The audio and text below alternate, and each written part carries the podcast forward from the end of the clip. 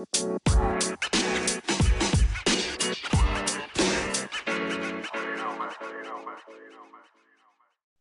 hallo meine lieben Podcast-Freunde und herzlich willkommen zu einer neuen Folge von unserem Podcast Einfach mal abziehen.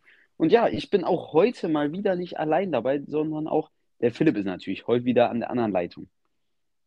Ja, äh, ich hoffe, ihr, euch geht's gut. Ihr seid alle froh und munter. Und äh, ja, neue Folge äh, diese Woche wieder wie gewohnt. Ähm, kommt auch wieder äh, am Freitag raus. Ähm, wir nehmen gerade hier am Donnerstagabend auf. Äh, ja, liegt einfach daran, dass wir diese Woche halt wieder viel um die Ohren hatten. Die Klausurenphase hat bei uns angefangen. Wir haben ähm, gestern und heute unsere ersten beiden Klausuren geschrieben. Ähm, ja, und deswegen ähm, kommt die Folge wieder ein bisschen später. Aber äh, ich denke mal, das dürfte kein Problem sein. Ja, äh, du hast es schon gesagt, der Stress fängt wieder an. Ähm, aber ja, ist eigentlich ganz gut gestartet in die Klausurphase. Und äh, ja, vor allem kann man ja aktuell froh sein, weil, also ich muss wirklich sagen, also ich habe wirklich wieder dermaßen Sommervibes. Das ist wirklich unglaublich. Das Wetter hier zumindest ist sensationell. Heute waren Temperaturhöchstwerte, glaube ich, von 14 Grad. Also da, da, da kann man eigentlich auch schon mal das T-Shirt auspacken. Und äh, ja, wirklich richtig geil. Und äh, ich freue mich. Ich hoffe, das Wetter bleibt so. Ja, also äh, von der Windhärke kann man sich schon mal trennen, ähm, was, was die Temperaturen angeht. Also es ist wirklich halt immer sehr, sehr stabil, vor allem halt äh, mittags und nachmittags. Heute war, glaube ich, ja, wie du schon gesagt hast, 14, 15 Grad Topwert. Ähm, ja, morgens ist es immer noch ein bisschen kühl, wenn man dann auf dem Weg zum, zum Bus ist ist es dann schon manchmal sogar noch Minusgrade, mal minus 1 Grad, mal 0 Grad, mal 1 Grad. Also es ist schon immer noch relativ kühl. Also hat man, ich habe dann schon immer noch eine Jacke an. Aber ähm, dann ähm, nachmittags, wenn man aus der Schule ähm, nach Hause kommt, dann kann man wirklich ähm, die Jacke ausziehen, im, im Pulli, vielleicht sogar schon im T-Shirt äh, rumlaufen. Also es ist echt äh, sehr, sehr entspannt und äh, es macht natürlich halt auch viel bessere Laune, wenn das Wetter halt gut ist, weil ich meine, aus den letzten Jahren war man hier gewohnt, dass es halt immer schlechtes Wetter ist, vor allem im März, aber jetzt ist im März noch äh, ist schon sehr, sehr gutes Wetter und ich glaube, das, äh, das, das, ist ziemlich gut. Ähm, ja, und dann würden wir auch den Schwenker rüberreichen zur, äh, zu den Themen heute. Ich denke mal, heute äh, wird halt Hauptfokus auf dem Fußball liegen. Ähm, wie wir ja schon angekündigt haben, werden wir eine Season Preview zur Formel 1 bringen aber die kommt dann nächste Woche nach den Tests und äh, dann ist dann ja auch schon Race Week, also ähm, kommt das dann ziemlich passend zum äh, ersten Rennen im großen Preis von Bahrain. Äh, heute sind die Testfahrten ja auch schon gestartet, aber ähm, ich glaube, heute liegt der Hauptfokus einfach mal äh, wieder auf dem Fußball, ähm, denn es ist, war ja einiges los, es war Bundesliga, du hattest ja auch deinen ersten Stadionbesuch wieder. Und ähm, ja, die Champions League stand an, jetzt ja auch gestern schon Europa League, heute wird ja auch wieder Europa League gespielt. Ähm, was ich auch noch gucke, also ich glaube, es war gerade sogar ziemlich genau vor einer Minute Anstoß äh, äh, beim Leverkusen-Spiel, wird ja auch nicht einfach für die Werkself gegen Atalanta Bergamo. Ähm, ja, aber dann würde ich mal direkt anfangen. Werkself ist nämlich ein gutes Stichwort. Die konnten nämlich am Wochenende einen Punkt aus der Allianz Arena entführen. Ähm, ja, es war äh, ein komisches Spiel, muss ich sagen. Ich habe um echt nur die erste Halbzeit geguckt, weil ich dann ähm, weg war. Ähm, und da war es ähm, ja, ein Spiel, was eigentlich zunächst von Bayern sehr dominiert wurde. Man hatte gute Chancen und ähm, hat das Spiel eigentlich sehr unter Kontrolle gehabt. Ähm, Niklas Süle konnte dann noch den Führungstreffer erzielen. Aber dann kam bei Bayern irgendwie ähm, ja, eine schwächere, schwächere Phase. Ähm, vor allem äh, nach dem Ausgleich, der natürlich sehr unglücklich gefallen ist, nachdem Thomas Müller ein Eigentor gemacht hat. Ähm, ja, was nicht gerade glücklich verlief. Also er hat da natürlich auch logischerweise die Schuld auf sich genommen. Äh, sah sehr, sehr kurios aus. Ähm, ja, typische, typischer Müller-Stil. Ähm, war natürlich sehr, sehr bitter, aber dann nach dem 1-1 äh, kam keine richtige Reaktion von Bayern, vor allem in Halbzeit 1. Leverkusen hat das Spiel dann echt gut übernommen, hatte auch Top-Chancen. Bayern hat sie aber auch teilweise eingeladen. Upamecano hat wieder ein, zwei äh, richtige Schlitzer sich, äh, sich, sich geleistet. Und ähm, ja, da musste Sven Ulreich auch ein, zwei Mal echt äh, stark parieren.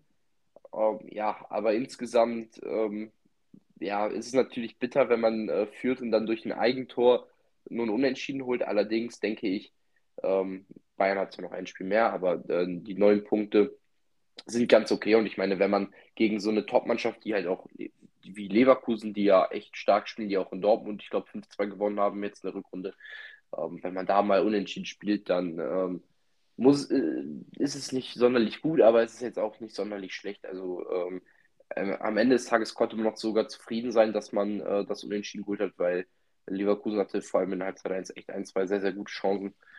Ähm, ja, also ähm, was das angeht, war ich da nicht ganz glücklich, aber okay, muss man mit leben. Ähm, ja, das, der direkte Verfolger, in Anführungszeichen, Borussia Dortmund, konnte ja am Wochenende nicht spielen, da beim Gegner Mainz 05, ich glaube, 20 Corona-Fälle waren oder immer noch sind, ähm, soweit ich weiß. Ähm, deswegen muss das Spiel auch verlegt werden. Das wird dann jetzt, ich, ich weiß gar nicht genau, wann das nachgeholt wird. Es, ist, Am es steht, äh, schon, 16. Genau, ein Termin steht schon fest, aber ich wusste jetzt nicht ganz genau wann. Also ähm, da muss dann äh, Dortmund unter der Woche in Mainz ran. Ähm, ja, dann ähm, waren ja natürlich noch andere Spiele und bei einem warst du ja auch äh, live vor Ort. Ja, äh, und zwar, ja, kaum durften wieder mal ordentlich Fans ins Stadion, war ich natürlich auch direkt wieder am Ball. Gegen die TSG aus Hoffenheim nimmt man natürlich mit ins Spiel. War zu dem Zeitpunkt, glaube ich, siebter gegen fünfter. Ähm, Top-Spiel, kann man eigentlich sagen. Ähm, und für Köln ein sehr wichtiges Spiel. Wenn man nach vorne blicken will, äh, haben sie ja am Ende unglücklich verloren. Hoffenheim hat den Sieg schon verdient gehabt, aber vor allem zum Ende hin hat Hoffenheim schon sehr, sehr viele Chancen zugelassen und Köln hatte die ein oder andere hochkarätige Chance. Und da hätte durchaus dann auch das 1 zu 1 verdient sein können. Trotzdem muss man sagen, dass Hoffenheim vor allem auch, ja, Anfang des Spiels, es war ein ausgeglichenes Spiel eigentlich über die weiten Strecken, aber wenn da mal wer vom Tor war, dann war es meistens Hoffenheim, auch wenn die Situationen, die richtig gefährlich waren, dann am Ende abseits waren äh, in den meisten Fällen. Aber trotzdem, wenn es mal gefährlich wurde, dann über Hoffenheim Köln nur vereinzelt gefährlich vor dem Tor, haben es aber offensiv nicht so ganz hinbekommen. Halt erst zum Ende. Und deshalb, ja, würde ich sagen, dass äh, der Sieg auf jeden Fall in Ordnung geht für die TSG. Können sie zufrieden sein für Köln bitter. Aber ja, ein 1-0 gegen Hoffenheim ist auf jeden Fall jetzt auch kein äh, Beinbruch oder so. Das ist jetzt, Hoffenheim ist eine Top-Mannschaft, die einen super Kader haben, die einen super Fußball spielen. Und äh, ja, wenn man sich das Hinspiel anguckt, wo man ja wahrscheinlich einfach einen schlechten Tag hatte und 5-0 auf den Deckel bekommen hat, kann man jetzt ja mit einem 1-0 nicht zufrieden sein. Aber es ist, es ist jetzt auch nicht so, dass man sich jetzt darüber dermaßen ärgern kann. Man muss ja den Blick jetzt aufs Derby richten gegen Leverkusen am kommenden Sonntag wo ich auch dermaßen gerne im Stadion gewesen wäre. Leider habe ich genau um 15 Uhr ein Spiel. Ähm, deshalb wird das nicht gehen. Äh, und ja, da hätte ich mich schon gesehen, weil Leverkusen, ich war einmal Köln gegen Leverkusen, das war noch vor Corona. Also, also Köln gegen Leverkusen war ich ja äh, das Hinspiel, aber in Leverkusen war ich einmal gegen Köln und das war wirklich ein saugeiles Spiel. Das ging am Ende ich weiß gar nicht, ich glaube 3-2 oder 2-2 oder irgendwie so aus. Das war ein richtig geiles Spiel. Ähm, und ja, aber ja, leider klappt es diesmal nicht. Dafür geht es dann nächste Woche wieder gegen Dortmund ins Stadion. Und äh, ja, da bin ich dann auch mal sehr gespannt, was da wird. Wird jetzt ohne Frage werden zwei sehr, sehr schwierige Spiele. Aber man muss halt auch sagen, danach spielt Köln halt eigentlich nur noch gegen die zweite Tabellenhälfte. Äh, ich glaube, dann ist noch ein Spiel gegen Union, die aber auch aktuell, ja, meiner Meinung nach schon am Schwächeln sind. Also Union spielt meiner Meinung nach nicht wirklich stark. Ähm, hatten jetzt, glaube ich, letztens einen Sieg. Äh, vor, also gegen Wolfsburg haben sie ja 1-0 verloren. Ähm, davor hatten sie, glaube ich, einen Sieg, genau gegen Mainz. Aber sonst läuft es seit, dem, seit der Winterphase eigentlich nicht so bei Union. Vor allem offensiv fehlt da irgendwie die Durchschlagskraft. Und deshalb, äh, ja, ist das auf jeden Fall dann auch ein relativ machbares Spiel vom Dinger. Das heißt, das Restprogramm jetzt abgesehen von den nächsten beiden Spielen eigentlich sehr entgegenkommen für den FC. Dann bin ich mal sehr gespannt, was passieren kann. Und ich sag mal so, gegen Leverkusen gab es in Hinspiel einen 2 zu 2, gegen Dortmund ein bitteres 2-0, das hätte auch anders ausgehen können. Und dann, ja, ist auf jeden Fall was möglich, aber man muss halt auch schon sagen, vor allem Leverkusen muss man halt einfach sagen, die spielen halt wirklich sau, sau stark aktuell, auch wie sie es gegen Bayern gemacht hatten, hatten durchaus auch die Chance, das Spiel zu gewinnen.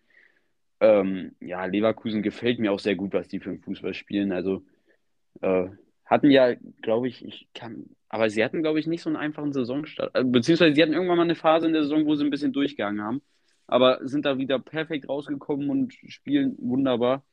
Ähm, die, gegen Dortmund äh, ja, wird auch schwierig. Vor allem, äh, es sieht ja immer mehr danach aus, dass Erling Haaland bis zum Spiel wieder fit wird.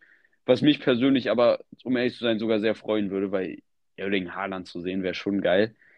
Ähm, ja, dann kann der wegen mir auch zwei Buden machen. Also am, am besten nicht, aber, aber ist ja auch egal. Aber den Spielen zu sehen, ist schon ein Erlebnis. Und ja, vermutlich wird es auch die letzte Möglichkeit sein, Erling Haaland in der Bundesliga zu sehen. Von daher, ähm, ja, würde ich schon hoffen, wenn er bis dahin wieder fit wird. Ja, natürlich wichtig für den BVB. Ich meine, sie können sich ja eh jetzt hauptsächlich auf die Liga konzentrieren oder eigentlich nur auf die Liga noch konzentrieren weil äh, ja, im Pokal ist man raus, in, in der Europa League äh, ist man raus. Also jetzt kann der BVB sich voll und ganz äh, auf die Bundesliga konzentrieren. Und ähm, ich denke mal, also ich denke mal, äh, ja, ich denke mal, dass Dortmund äh, die Saison, denke ich mal, mit dem äh, zweiten Platz auch beenden wird, weil ich denke, der Abstand zu Leverkusen ist relativ komfortabel, aber der Abstand zu Bayern ist halt auch relativ hoch. Deswegen denke ich mal, dass Dortmund den zweiten Platz dieses Jahr sich sichern wird und äh, Vizemeister würde ich meinen, unter, unterm Strich ist dann in der Liga keine schlechte Saison, aber ich finde, man wollte ja auch den FC Bayern angreifen. Marco Reus hat vor der Saison auch gesagt, dass man den Kader hat, Meister zu werden, den Pokal zu gewinnen und in der Champions League weit zu kommen.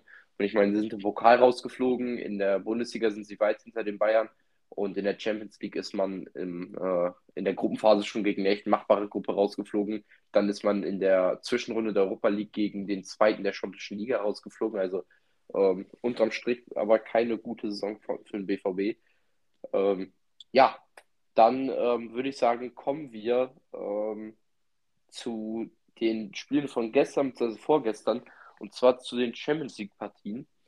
Ähm, ja, es wurden an beiden Tagen jeweils zwei ähm, Achtelfinal-Rückspiele ausgetragen.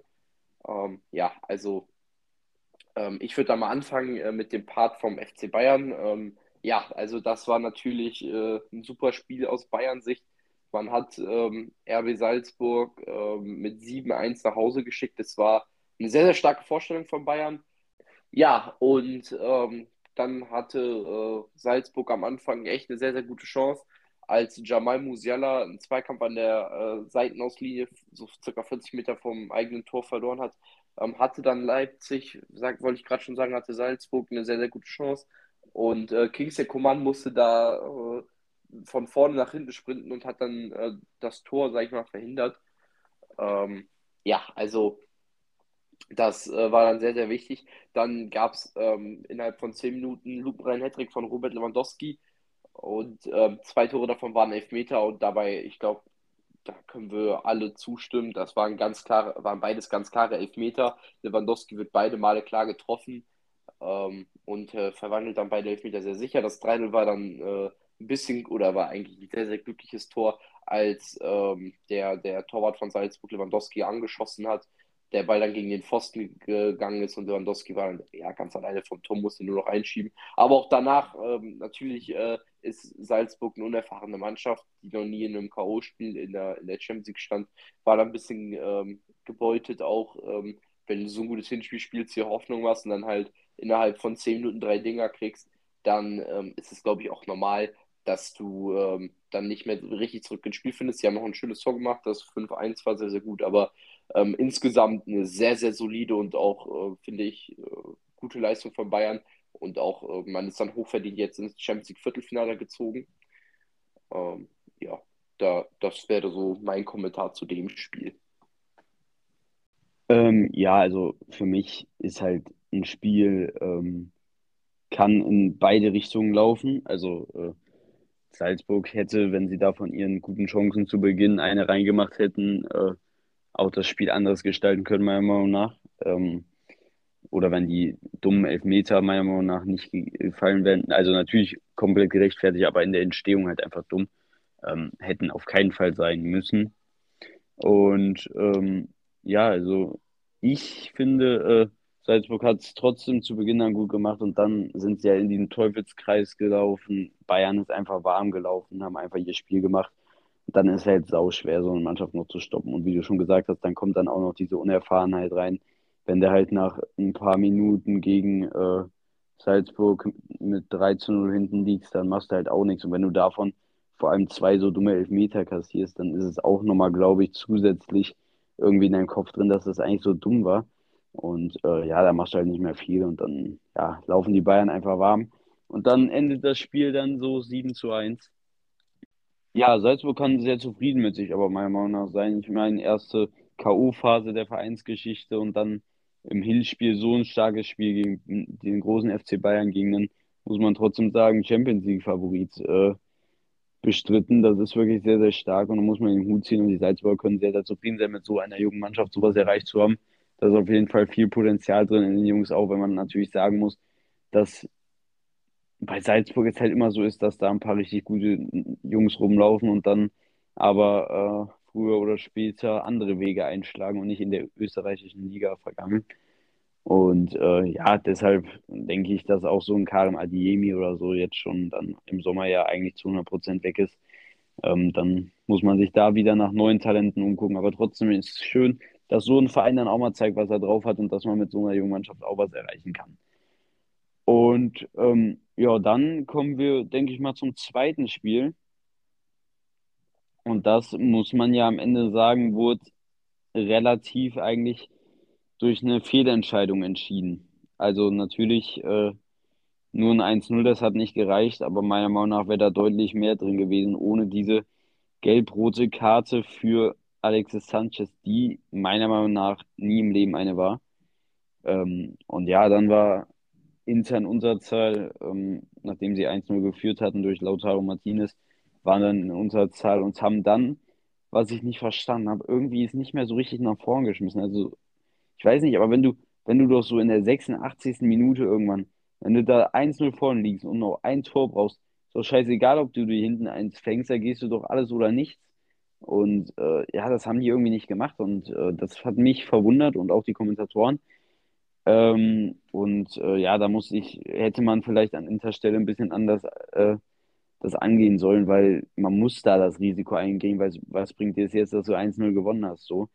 Ähm, ja, meiner Meinung nach da ein bisschen die falsche Herangehensweise, aber ändert nichts daran, dass es meiner Meinung nach eine klare Fehlentscheidung war, für Alexis Sanchez gelb-rot zu geben. Meiner Meinung nach war das keine gelbe Karte. Ähm, und ja. Äh, ja, damit hat der Schiedsrichter entscheidend ins Spiel eingewirkt. Ich äh, genauso. Also für mich war es auch keine rote Karte. Ähm, also es ist ja keine gelb-rote Karte. Dafür, dass er in der ersten Halbzeit gelb gesehen hat, ähm, vollkommen berechtigt. Das war, finde ich, sogar eine dunkelgelbe. Aber ähm, ja, die zweite gelbe war einfach sehr, sehr unglücklich, meiner Meinung nach. Also Alexis Sanchez spielt den Ball und danach trifft er erst ähm, Fabinho. Und ähm, das war natürlich sehr, sehr unglücklich, sehr, sehr bitter für Inter. Weil ich meine, wenn du dann so ein 1-0 machst, dann hast du dann die Hoffnung, noch ein Tor, dann geht es in die Verlängerung. Und wenn du dann halt direkt, ich glaube, ein oder zwei Minuten nach dem Tor so einen Nackenschlag kriegst und ähm, eine rote Karte kassierst, äh, ja, das ist natürlich sehr, sehr schwierig für den Kopf. Und äh, ja, Liverpool hat das dann ähm, alles gemanagt. Die hätten halt eigentlich auch ein Tor schießen können, aber so war es dann nicht. Aber ähm, insgesamt glaube ich, ist Liverpool auch verdient weitergekommen. Aber ich hätte es cool gefunden, wenn das Game wenigstens in die Verlängerung gegangen wäre, weil ähm, an dem Abend, ähm, es war ja so, dass ein Spiel bei Amazon lief und eins bei The Zone. Ich habe dann das Bayern-Spiel gesehen auf Amazon Prime, ähm, aber ähm, das war dann ja auch äh, nach dem 5-0 gegessen, sage ich mal. Und ähm, dann, als es dann halt 1-0 stand für Inter, dann habe ich äh, auf äh, The Zone gestellt. Ähm, und dann war es dann ja echt ein bisschen spannend, aber ähm, ja, leider hatte Inter dann nicht nur diese drückenden Chancen, deswegen war der CL-Abend am Dienstag zwar für mich als Bayern-Fan sehr, sehr erfreulich, 7-1 gewonnen, alles cool, aber es war halt nicht richtig spannend. Ähm, aber äh, ja, das hatte der Mittwoch dann wenigstens äh, dabei. Also die Spannung war gestern sehr, sehr da. Ähm, ich glaube, wir können kurz ähm, zum anderen Spiel was sagen, zu Manchester City gegen, gegen Sporting. Also das Hinspiel ging ja 5-0 für City aus und dann im Rückspiel haben sie relativ wenig gemacht, haben dann 0-0 gespielt. Ich meine, sie mussten auch nichts machen. Sie hätten auch 4-0 verlieren können, wären weitergekommen. Also das war eigentlich mehr oder weniger klar, dass City da eine ruhige Partie, ähm, also dass sie das Spiel ruhig angehen werden und dann entspannt weiterkommen. Ähm, und ja, dann äh, zum anderen Spiel, das war ja das absolute Topspiel jetzt schon der, äh, der Achtelfinalpartien. Also es war ja generell das Topspiel, so wurde es auch angepriesen, so war es dann auch. Das Hinspiel war noch ein bisschen mau, würde ich sagen, da nur eine Mannschaft richtig gespielt hat, aber das Rückspiel war sehr, sehr spannend. Und zwar spreche ich vom Spiel Real Madrid gegen Paris Saint-Germain. Ja, die Pariser im Vorteil, nachdem sie ähm, das Hinspiel im heimischen Prinzenpark 1 zu gewinnen konnten. Ähm, ja, aber diesen Vorteil konnten sie nicht nutzen. In der ersten Halbzeit hatten sie ähm, einige gute Chancen, hatten äh, dann noch ein Abseitstor von Mbappé und haben dann aber auch ein reguläres Tor gemacht, auch durch Kylian Mbappé, der dann bei seinem womöglich zukünftigen Arbeitgeber ähm, direkt getroffen hat. Also, ähm, und da dachte man schon so ein bisschen, ja, mehr oder weniger, das war's jetzt, weil PSG echt das Spiel mehr oder weniger auch dominiert hat, auch gemacht hat ähm, im, im, zweiten, ähm, im zweiten Teil der ersten Halbzeit. Von Real kam nicht ganz so viel. Sie hatten, äh, sie haben furios begonnen, haben da echt gepresst und offensiv äh, gespielt, aber dann irgendwie nach so 15 Minuten ist das Spiel ein bisschen abgeflacht und eher in Richtung Paris gelaufen. Ähm, ja, aber anders war es dann in der zweiten Halbzeit, ähm, vor allem nach dem Ausgleich durch Karim Benzema. Ähm, ja, also ähm, das Tor war eigentlich ein echt großes Geschenk von äh, Gianluigi Donnarumma, der im eigenen Strafraum den Ball eigentlich nur mehr oder weniger wegpöllern muss, aber da irgendwie den Ball hält und dann von Benzema unter Druck gesetzt wird, der gewinnt dann meiner Meinung nach und eigentlich auch der Meinung nach von ziemlich jedem, der kein PSG-Verantwortlicher ist. Ähm, also das war ja komplett fair, also es war kein Foul von Benzema. Dann ähm, ist er mal zu Vinicius gegangen, der hat dann rübergelegt, Benzema konnte den Ausgleich erzielen und dann hat, ähm, hat äh, Real natürlich Oberwasser bekommen vor heimischen Fans, dann hat nur noch ein Tor gefehlt und dann, ähm, ja, nach, einem über, nach einer wirklich überragenden Vorlage von Luka Modric, äh, der das Tor eingeleitet hat und dann noch vorbereitet hat, konnte Benzema dann ähm, das 2 zu 1 erzielen und damit äh, stand dann, ähm, standen die Uhren dann auf Null gestellt. Es wäre wohl ins Elfmeterschießen und in die Verlängerung gegangen. Aber dann konnte Karim Benzema nur ähm, elf Sekunden nach, äh, nach dem äh, Anschluss von PSG erneut treffen. Und zwar wieder nach einem groben individuellen Fehler der Pariser. Und zwar, ähm, ja, allein schon den Ball nach äh, ein paar Sekunden beim Anschluss zu verlieren, ist schon eine Kunst.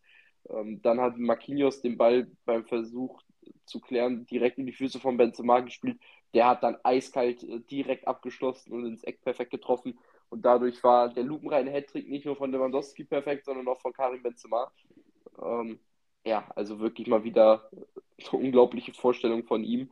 Ähm, finde ich auch sehr, sehr underrated. Also langsam kriegt er mal ein bisschen die Aufmerksamkeit. Er war halt immer im Schatten von Cristiano Ronaldo.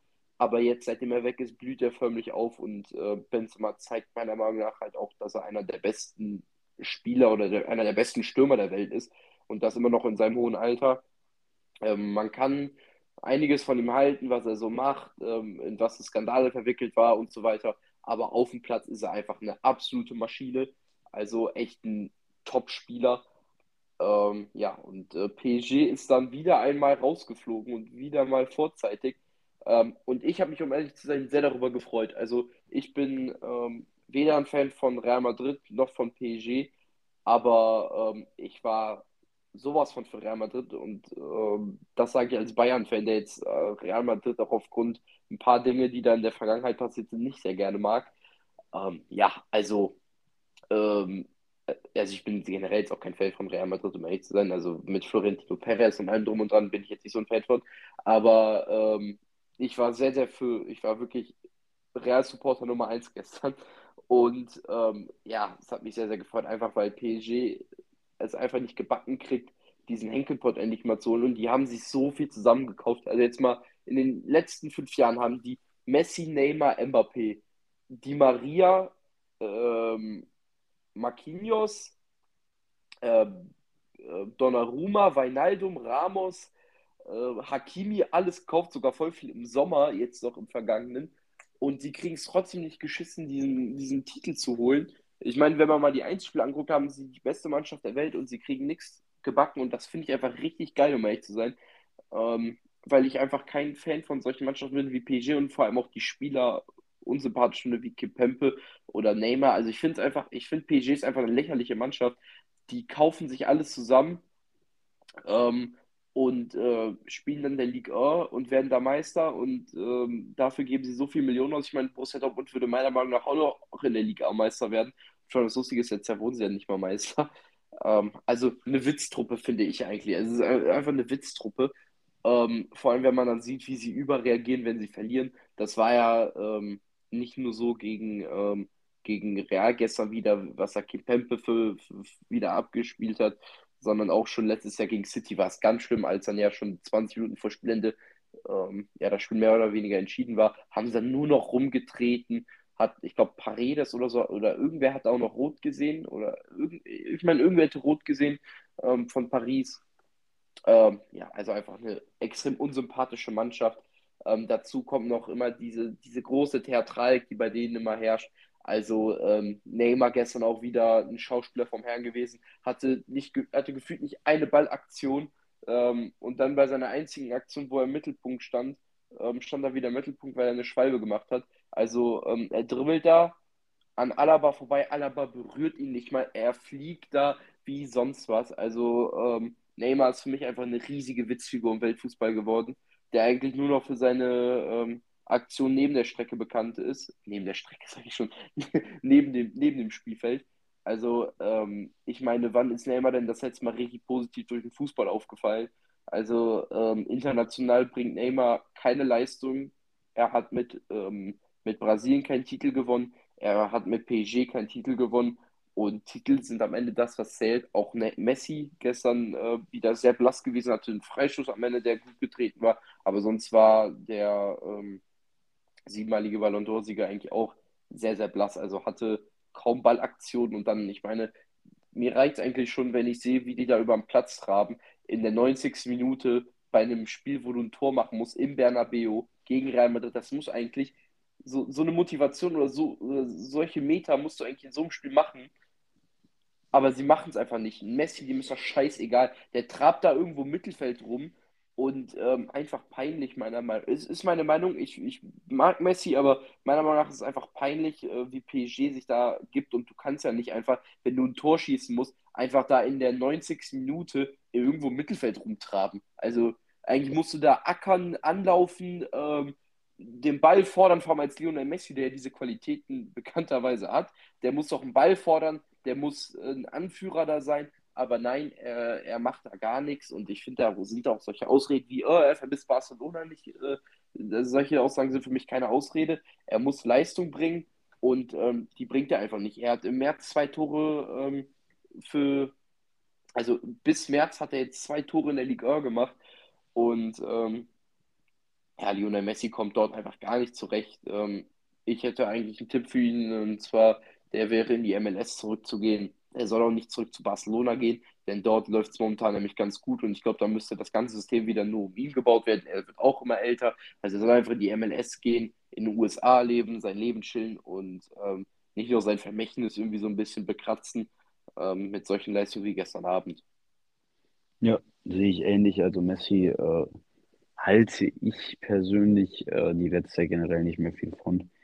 Äh, persönlich, also persönlich war mir schon immer ein Dorn im Auge, aber fußballerisch war er natürlich immer stark. Aber ich bin generell eher Ronaldo-Supporter und äh, soll aber nicht die Leistung von Messi schmälern. Ist klar, Messi hat sensationelle Leistung gebracht, er ist ein sensationeller Fußballer.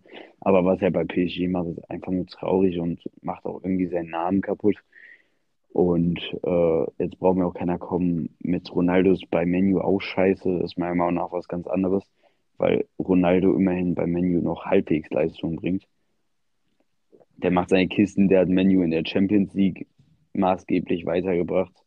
Und äh, Messi, der hat zwar ein paar Vorlagen, aber das war es halt auch. Und es ist halt die Liga. So, also meiner Meinung nach, äh, Messi sollte in die MLS gehen und äh, ja, seine Karriere im Guten beenden und nicht irgendwie jetzt noch über nachher irgendwie so irgendwie im schlechten Licht seine Karriere, sage ich mal, beenden. Ja. Ja, ist nichts hinzuzufügen. Und ähm, ja, eigentlich sehr, sehr verdienter Sieg äh, auch für, für Real am Ende. Ich fand es generell sehr, sehr lustig. Ich glaube, Real hat das zweite Tor in der 78. gemacht und ähm, PG hat danach zehn Minuten lang gebunkert. Also sie kam nicht aus der eigenen Hälfte raus. Real hätte locker noch aufs 4-1-5 einstellen können. Also ähm, sehr, sehr peinlich. Ähm, und ich finde es einfach hervorragend, dass PSG rausgeflogen ist. Sage ich auch so laut und deutlich. Ähm, soll mich die PSG oder Messi oder Neymar oder Mbappé-Fans verheten. Ich finde super, dass die rausgeflogen sind, weil es äh, meiner Meinung nach einfach Idioten sind, ähm, die da halt auch ähm, in der Führungsetage sitzen, hat man ja auch gestern gesehen. Ähm, nach, nach dem Spiel ist der Scheich von PSG ähm, in die Katakomben ähm, reingelaufen, hat dann einen Schiedsrichter an der Kette gezogen, hat irgendwie, oder einen Linienrichter, glaube ich, hat gesagt, er, er bringt ihn um und hat da riesen Randale gemacht und ich meine, das zeigt ja eigentlich, was es für ein Idiot ist. Pochettino, den ich eigentlich äh, bei Tottenham sehr, sehr mochte, hat sich, finde ich, auch lächerlich gemacht im Interview, äh, dann das alles auf den VAR zu schieben. Ähm, ich meine, seine Mannschaft hatte in der zweiten Halbzeit ohne Scheiß nicht eine richtige Chance, vielleicht der Freischuss von Messi, aber sonst, sie hatten keine richtige Chance. Sie hatten Abseits von Mbappé und Abseits ist Abseits, das ist keine Torchance. Ähm, und also dann halt alles auf den VR zu schieben, finde ich halt auch immer ein bisschen leicht. Ähm, also seine Mannschaft hat einfach ein schwaches Spiel abgeliefert in der zweiten Halbzeit und ist dann halt auch ähm, ja, richtig und verdient rausgeflogen. Ähm, ja, fand ich super. Und ähm, ja, das war es dann, glaube ich, auch mit der Champions League oder generell mit dem Fußball. Und dann könnten wir ja mal ähm, so schon mal ein bisschen über die Formel 1 reden. Ähm, ja, heute stand nämlich auch der erste Testtag in Bahrain an. Die ersten insgesamt acht Stunden waren es, meine ich, ähm, wurden absolviert vom Test. Ähm, jeweils eine Vormittagssession und eine Nachmittagssession, ähm, jeweils vier Stunden. Und ja, es war schon mal die erste Überraschung da, denn Mercedes hat ein komplett neues Konzept vorgestellt. Sie sind mit einem komplett anderen Sideport in Bahrain gefahren, als sie noch in Barcelona waren. In Barcelona haben sie ähm, ja nicht so aggressives Sideport. Man hat da vor allem ähm, unten am Unterboden auch noch Sachen ähm, verändert und auch die Kühleinlässe sehen deutlich aggressiver aus ähm, als noch beim Test und ähm, was gut ist oder schlecht, das weiß man nicht. Ähm, das wird sich sicherlich noch zeigen. Was man definitiv, sagen kann, ähm, war, dass es äh, heute wieder ein positiver Tag für Ferrari war. Man hat sehr viele Runden abgespult. Man war am Ende Zweiter und Dritter. Okay, das hat jetzt nicht viel Aussagekraft, weil Pierre Gasly auch erster war, Alfa Tori, die glaube ich kein Meisterschaftsaspirant sind. Aber ähm, ja, generell sehr positiver Tag. Bei Ferrari hat man alle Runs und alle ähm, Programme abschließen können und es ist auch alles gut gelaufen. Sainz und Leclerc zeigten sich auch sehr zufrieden. Und Ferrari hat auch ähm, das Hoppeln, nenne ich es mal, vom Auto ähm, sehr gut unter Kontrolle bekommen. Es ist noch nicht ganz weg geworden oder nicht ganz weggegangen, aber es ist deutlich besser geworden. Ähm, ja, ähm, Mercedes hatte da immer noch große Probleme, vor allem bei George Russell hat man es gesehen, ähm, dass dort echt das Auto immer noch sehr viel auf und ab gegangen ist. Ähm, bei McLaren war es ähm, war es so, dass das Auto gar nicht mehr äh, gehoppelt ist. Also es ist sehr, sehr stabil geblieben. Es lag, glaube ich, daran, dass sie etwas am Unterboden verändert haben. Allerdings war es für McLaren jetzt kein sehr positiver Tag, denn ähm, am Vormittag hatten sie Probleme und auch am Nachmittag. Landon Norris konnte insgesamt ähm, nicht so viele Runden fahren wie ähm, die anderen Fahrer. Auch Danny Ricciardo kam nicht ähm, auf viele Runden. Es hieß, sie hätten ein Bremsproblem an der Bremsanlage. Ähm, weiß man natürlich nicht ganz genau. Die machen das immer noch alles hinter hinter verschlossenen Türen so ein bisschen. Aber ähm, ja, generell kann man sagen, dass man schon so ein paar Eindrücke bekommen hat. Auch ähm, Sebastian Vettel ähm, hat, heute seine, hat heute seinen ersten Martin das erste Mal in Bahrain ge gefahren. Und äh, auch bei Aston Martin war man nicht unzufrieden. Man konnte auch gut Programme bei Vettel jedenfalls abschließen. Stroll hatte ein bisschen Probleme. Der kam, glaube ich, insgesamt nur 14 Runden. Also ähm, das war jetzt ja nicht so, nicht so, äh, wie man sich vorgestellt hat. Aber bei Vettel liefen die Pro Probleme oder liefen die Programme ähm, ja, problemfrei und er konnte auch äh, viele Runden drehen. Ähm, ja, bei Red Bull war es auch ein bisschen ähm, so gespaltener Tag. Äh, Sergio Perez ist heute fürs Team gefahren, konnte viele Runden drehen. Allerdings waren die Zeiten ähm, vom Mexikaner nicht so, wie man es sich gewünscht hatte. Und dann zehn Minuten vor Ende der Session ähm, hatte er dann Dreher und ähm, das hat dann die rote Flagge rausgebracht und ähm, damit war der Tag dann auch beendet für, für alle im Fahrerlager. Aber für Perez war es natürlich kein gutes Ende des Tages. Ähm, ja, war natürlich nicht äh, sonderlich gut, dass er dann halt am Ende das Auto da ins Kiesbett abgestellt hat. Aber was will man machen? Solange es bei den Tests nur passiert, ist ja alles gut. Äh, morgen wird dann der Weltmeister Max Verstappen seine ersten Runden drehen. Er war heute, äh, meine ich, komplett zum Zuschauen verdammt. Und ähm, er wird dann morgen ähm, fahren. Bei äh, einigen Teams ist es ja so, dass ein Fahrer nachmittags, einer äh, vormittags fährt. Äh, bei Red Bull ist es, meine ich, so, dass ähm, der eine Fahrer den ganzen Tag fährt, der andere fährt den, äh, also der andere fährt dann an einem anderen Tag äh, den ganzen Tag. Und ja, es sind ja vier Tage jetzt. Es ist, äh, war heute, dann ist morgen, übermorgen und Sonntag meine ich auch noch. Also ähm, ja, da bleibt auch noch genug Zeit für die anderen Teams. Und zum Beispiel fürs Haas-Team auch, denn sie haben ähm, einen Nachfolger für Nikita Mazepin gefunden. Ja, äh, und äh, ist überraschend. Äh, Kevin Magnussen ist zurück in der Formel 1 und äh, ich muss sagen, also ich habe mich, um ehrlich zu sein, auch mit dem Thema äh, gar nicht so sehr auseinandergesetzt. Also ich habe natürlich von den üblichen Verdächtigen gehört, so Piastri, Fittipaldi, äh, Hülkenberg soll im Gespräch gewesen sein, Giovinazzi. Das war so das, wovon ich mitbekommen habe. Von Magnussen hatte ich bis dato nicht so viele Info.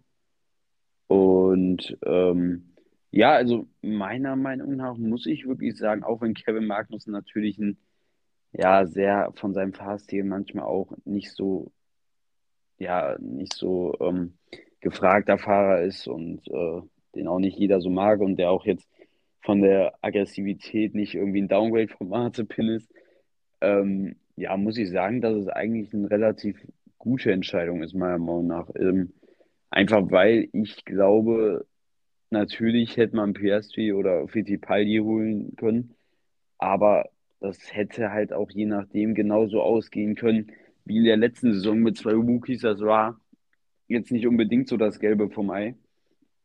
Ähm, und deshalb, äh, ja, dann war ja noch Giovinazzi die Option. Da ist so das Ding, ja, es, er ist immer solide gefahren, aber er ist jetzt nicht der Typ, der irgendwie mal in die Punkte fährt. Und äh, Haas erwartet, bei Magnussen wissen sie halt zu 100 Prozent, was, was auf ihn, auf sie zukommt, was es für ein Typ ist, wie er mit dem Auto umgehen kann. Er hat den Haas oft ordentlich gesteuert, dort, wo es auch ein Scheißauto war schon.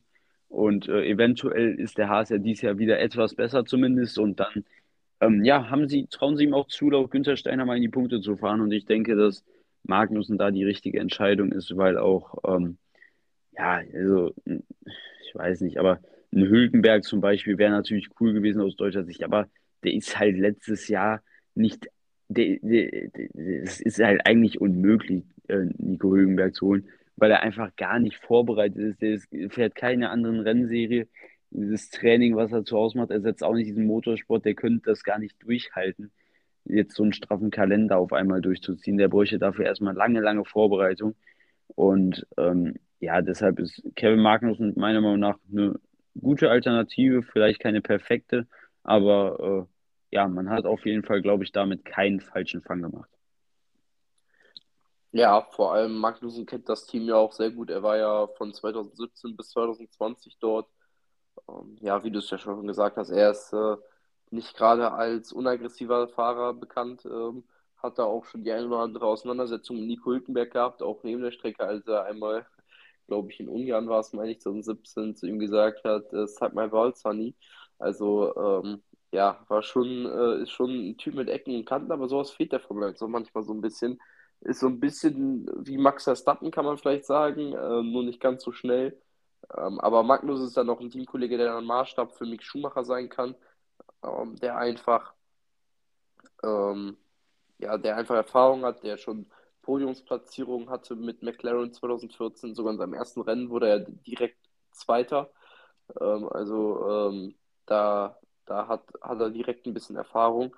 Und ich glaube, ähm, es ist auch ein Teamkollege, der Mick Schumacher durchaus auch helfen kann der die Formel 1 halt auch schon ein bisschen länger kennt, auch von seinem Vater. Jan Magnussen war ja auch lange Zeit äh, Formel 1-Fahrer bei Stewart. Also ähm, da kann, äh, kann Mick Schumacher sicherlich auch noch was lernen.